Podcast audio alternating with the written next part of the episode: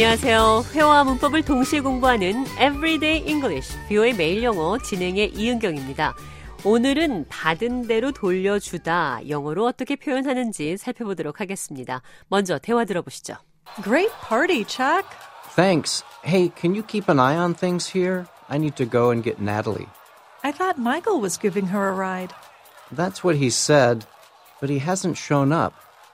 She's been waiting at her place for an hour. Michael has been doing that a lot lately. He promises to do something and then doesn't follow up. Last week we were supposed to go to the movies, but he stood me up. And he didn't even call to let me know he couldn't make it. He was a no show for me just last week, too. You know, one day we should give him a taste of his own medicine. Great party, Chuck. 멋진 파티입니다, 척.